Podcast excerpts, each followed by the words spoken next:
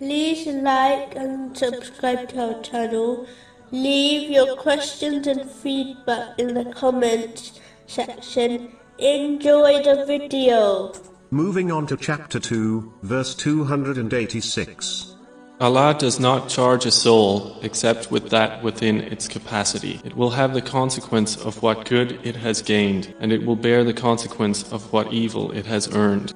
This verse proves that whatever is obligatory for a Muslim to do is within their strength to fulfill. Therefore, it leaves a Muslim with no excuse for failing to fulfill them, as if the duty was too much for them, it would not have been made obligatory on them in the first place.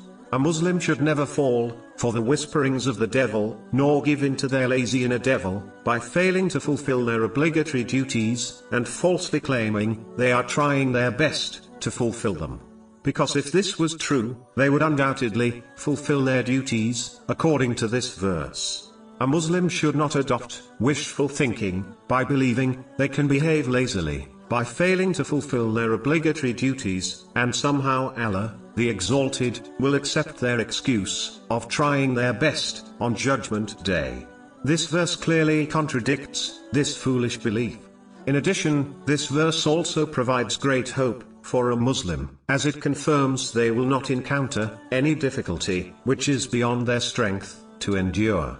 A Muslim should remember this fact every time to face a difficulty, as it will aid them in remaining patient throughout it. This belief goes hand in hand with the reality that Allah, the Exalted, only chooses what is best for His servants, even if they fail to observe the wisdom behind the choice. Chapter 2, verse 216.